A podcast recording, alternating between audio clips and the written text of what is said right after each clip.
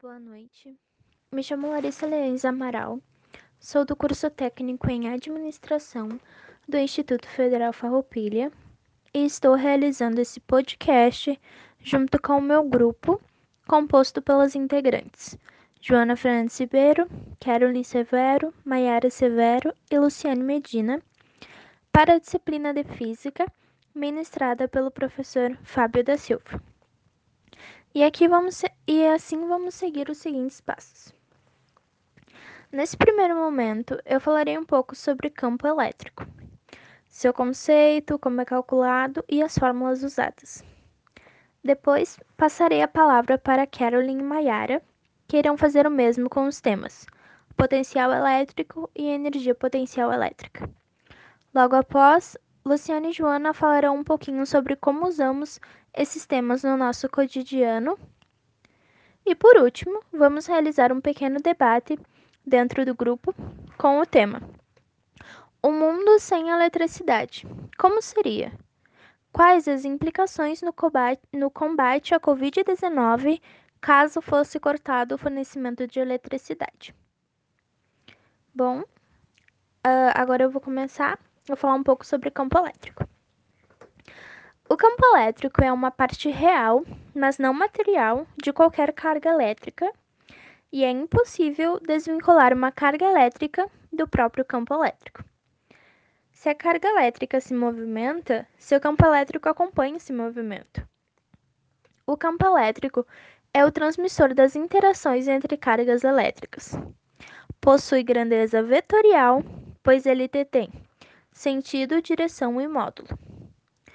Íons prótons e elétricos e elétrons, perdão, que interagem com o campo ficam sujeitos às forças de interação, seja para atrair ou para repulsar.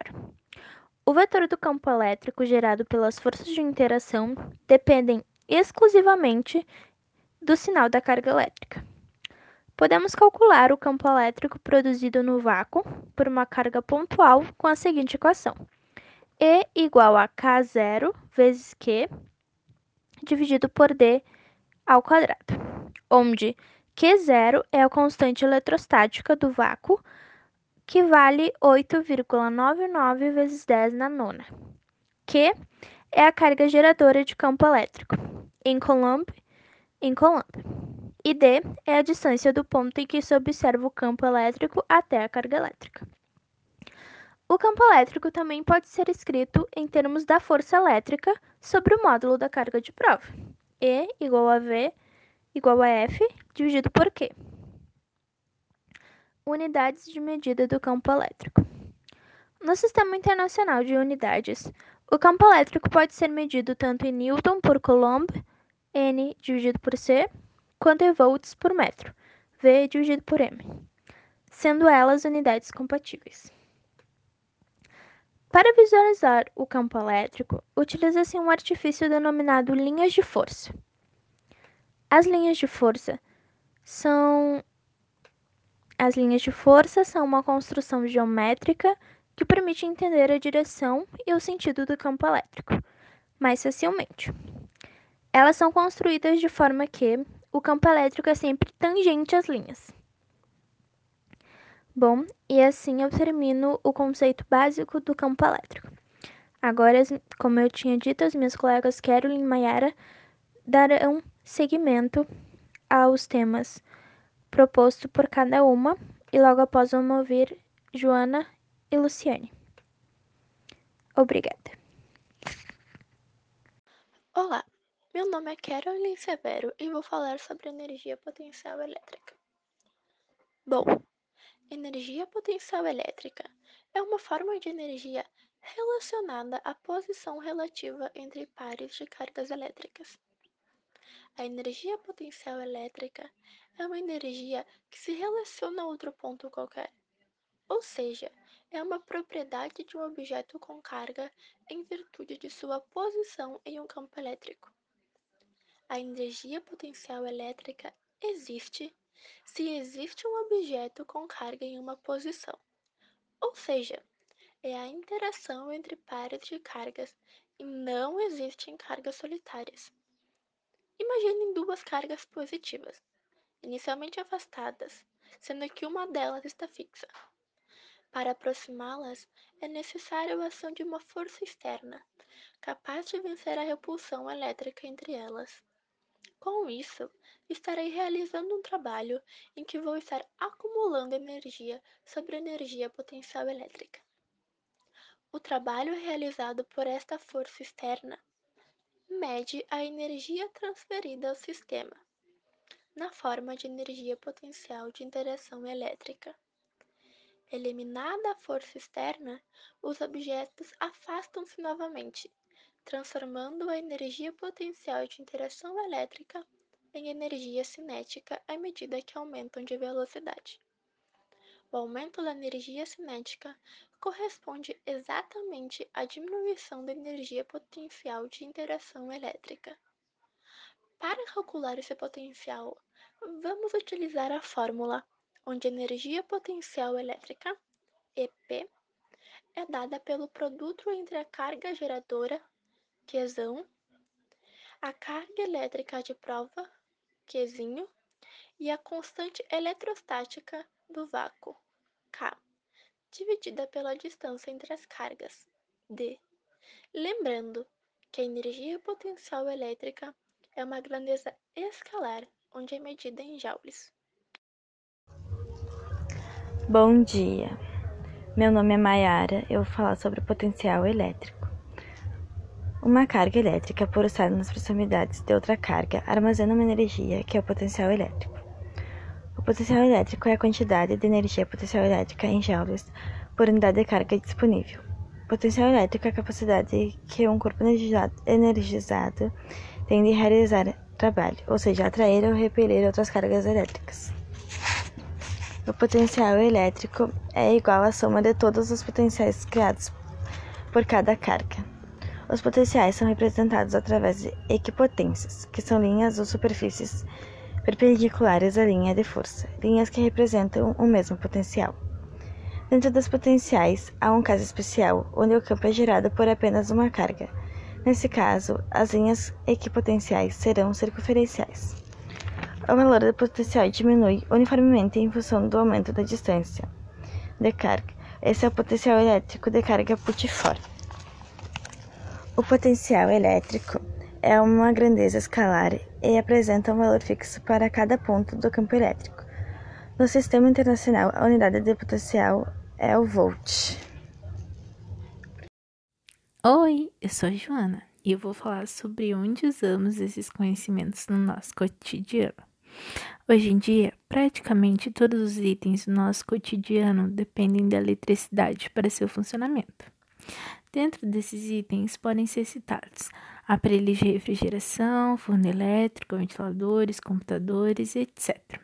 Certa vez, o gerente de uma grande companhia de fornecimento de energia elétrica disse que o serviço oferecido por eles não era de energia, mas sim de conforto. A fala se mostrou verdadeira quando levada em consideração que antigamente as coisas, em sua maioria, eram manuais. Embora existissem alguns eletrodomésticos, eles não eram acessíveis a todos. A modernidade nos trouxe inovação, deixando mais fáceis e menos cansativos processos os mais simples até os mais difíceis, trazendo através da eletricidade o conforto para os nossos lares. Mas será que realmente conseguimos levar esse assunto mais a fundo no nosso dia a dia, além de simplesmente pensar em liga e desliga da tomada? Os conhecimentos vão muito além disso, como por exemplo, um interruptor que funciona abrindo e fechando circuitos elétricos. Já parou para pensar sobre como a água do chuveiro é aquecida? Não? Bom, uma pressão inicial de água se acumula no chuveiro e essa água acumulada pressiona uma membrana de borracha. Essa membrana tem contato com dispositivos elétricos dentro do chuveiro e eles fazem com que a corrente elétrica seja acionada e, consequentemente, o chuveiro é ligado. A corrente elétrica percorre a resistência e faz com que ela se aqueça, aquecendo assim a água que está próxima. E como funciona o companheiro fiel de muitos no verão?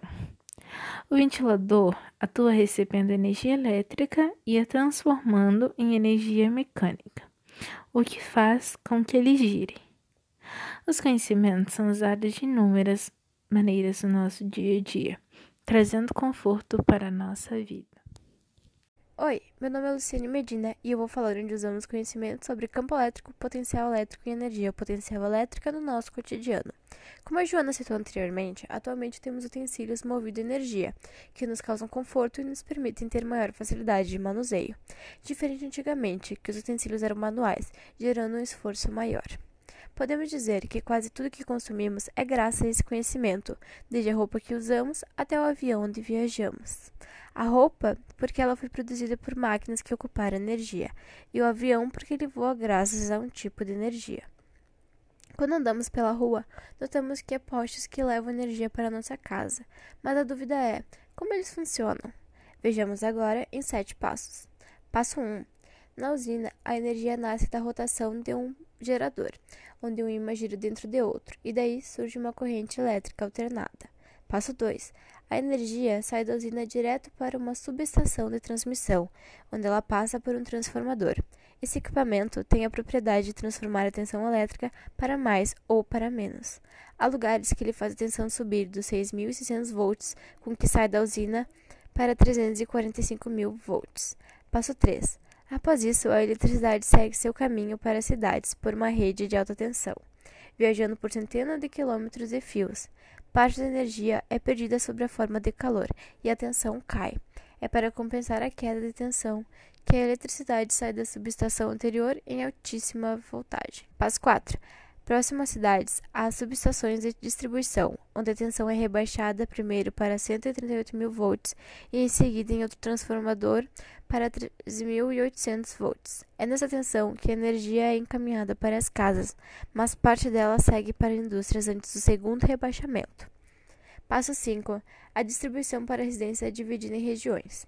Cada circuito de 13.800 volts que sai da subestação atende de 5.000 a 10.000 lares. Entre a subestação e as casas, esse circuito passa por mais um transformador, instalado em um poste, e a tensão finalmente cai para os conhecidos 110 e 220 volts. Passo 6. Antes de chegar às tomadas da sua casa, contudo, a energia ainda passa por um quadro de luz, onde fica o relógio, equipamento instalado pela fornecedora de energia para medir o consumo mensal em cada lar. Passo 7. O último, toda esta viagem da energia elétrica, enfim, se completa quando você conecta alguma coisa na tomada ou liga o interruptor. Aí, quanto maior a potência do seu equipamento, mais carga ele puxa da rede elétrica e maior a conta de luz no fim do mês, é claro. Usei como fonte a matéria Como se distribui energia elétrica em uma cidade, do site Super Interessante. E bom, com esses passos, podemos ver que usamos esse conhecimento no nosso cotidiano para nos proporcionar uma vida melhor.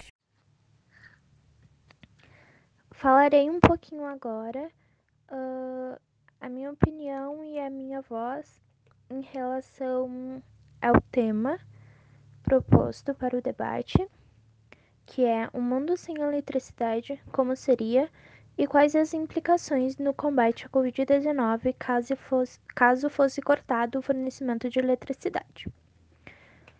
Bom, uh, mundo sem eletricidade seria bem diferente do mundo que vivemos hoje. Na verdade, nossos avós, bisavós e alguns pais não são tão acostumados com a energia elétrica como a nossa geração de adolescentes e adultos, que usamos a energia uh, basicamente para tudo, já que a nossa geração tem celulares, tablets, notebooks e computadores sempre perto da gente. Usamos a energia para tomar um banho quente, para assistir nosso programa favorito na televisão e até para fazer uma pipoca de, micro, de micro-ondas. Dá para viver sem isso? Acho que não, né? Mas a real é que há muita gente sem energia elétrica no mundo afora e que muitas vezes não temos essa consciência, pois estamos ocupados demais pensando só em nós. Nossos avós e bisavós, por exemplo, têm sempre boas histórias para contar sobre suas infâncias, em que brincavam na rua, dentro do quintal e não dentro do celular como as crianças de hoje em dia, né?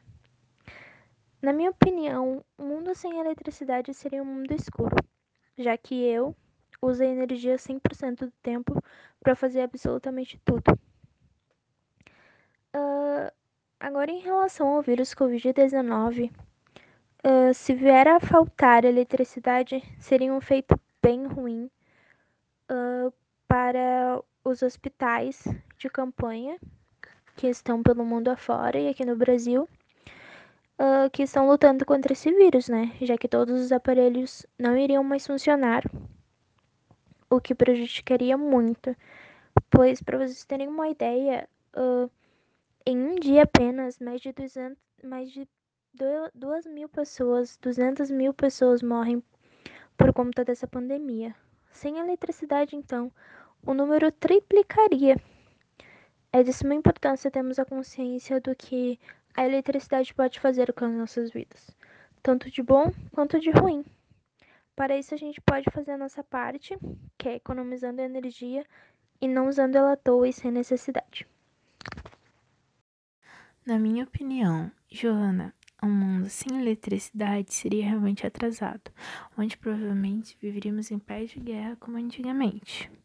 Seria também um mundo sem conexão e sem muita integração entre seres humanos, principalmente por meio da arte. Não que, não que antigamente não houvesse integração por meio da arte ou que a arte não se espalhasse pelos continentes, mas realmente eu acho que seria difícil manter essa conexão que nós mantemos agora, podendo passar de país para país com facilidade por meio de, da eletricidade, dessas músicas, histórias, cantigos. Realmente, a eletricidade trouxe um avanço pra gente nesse sentido, e eu acho que sem ela nós estaríamos perdidos. Já sobre as implicações. As implicações seriam de grande proporção. Primeiramente, entre os contagiados, seria muito complicado continuar o tratamento sem, sem eletricidade. Máquinas hospitalares deixariam de funcionar e o sistema iria entrar ainda mais em colapso, causando um número maior ainda de mortes, se é que é possível. Ficaria também mais difícil de propagar as medidas de prevenção contra o vírus, gerando também um número maior de infectados, e esse número maior de infectados, né, provavelmente iriam a morte também.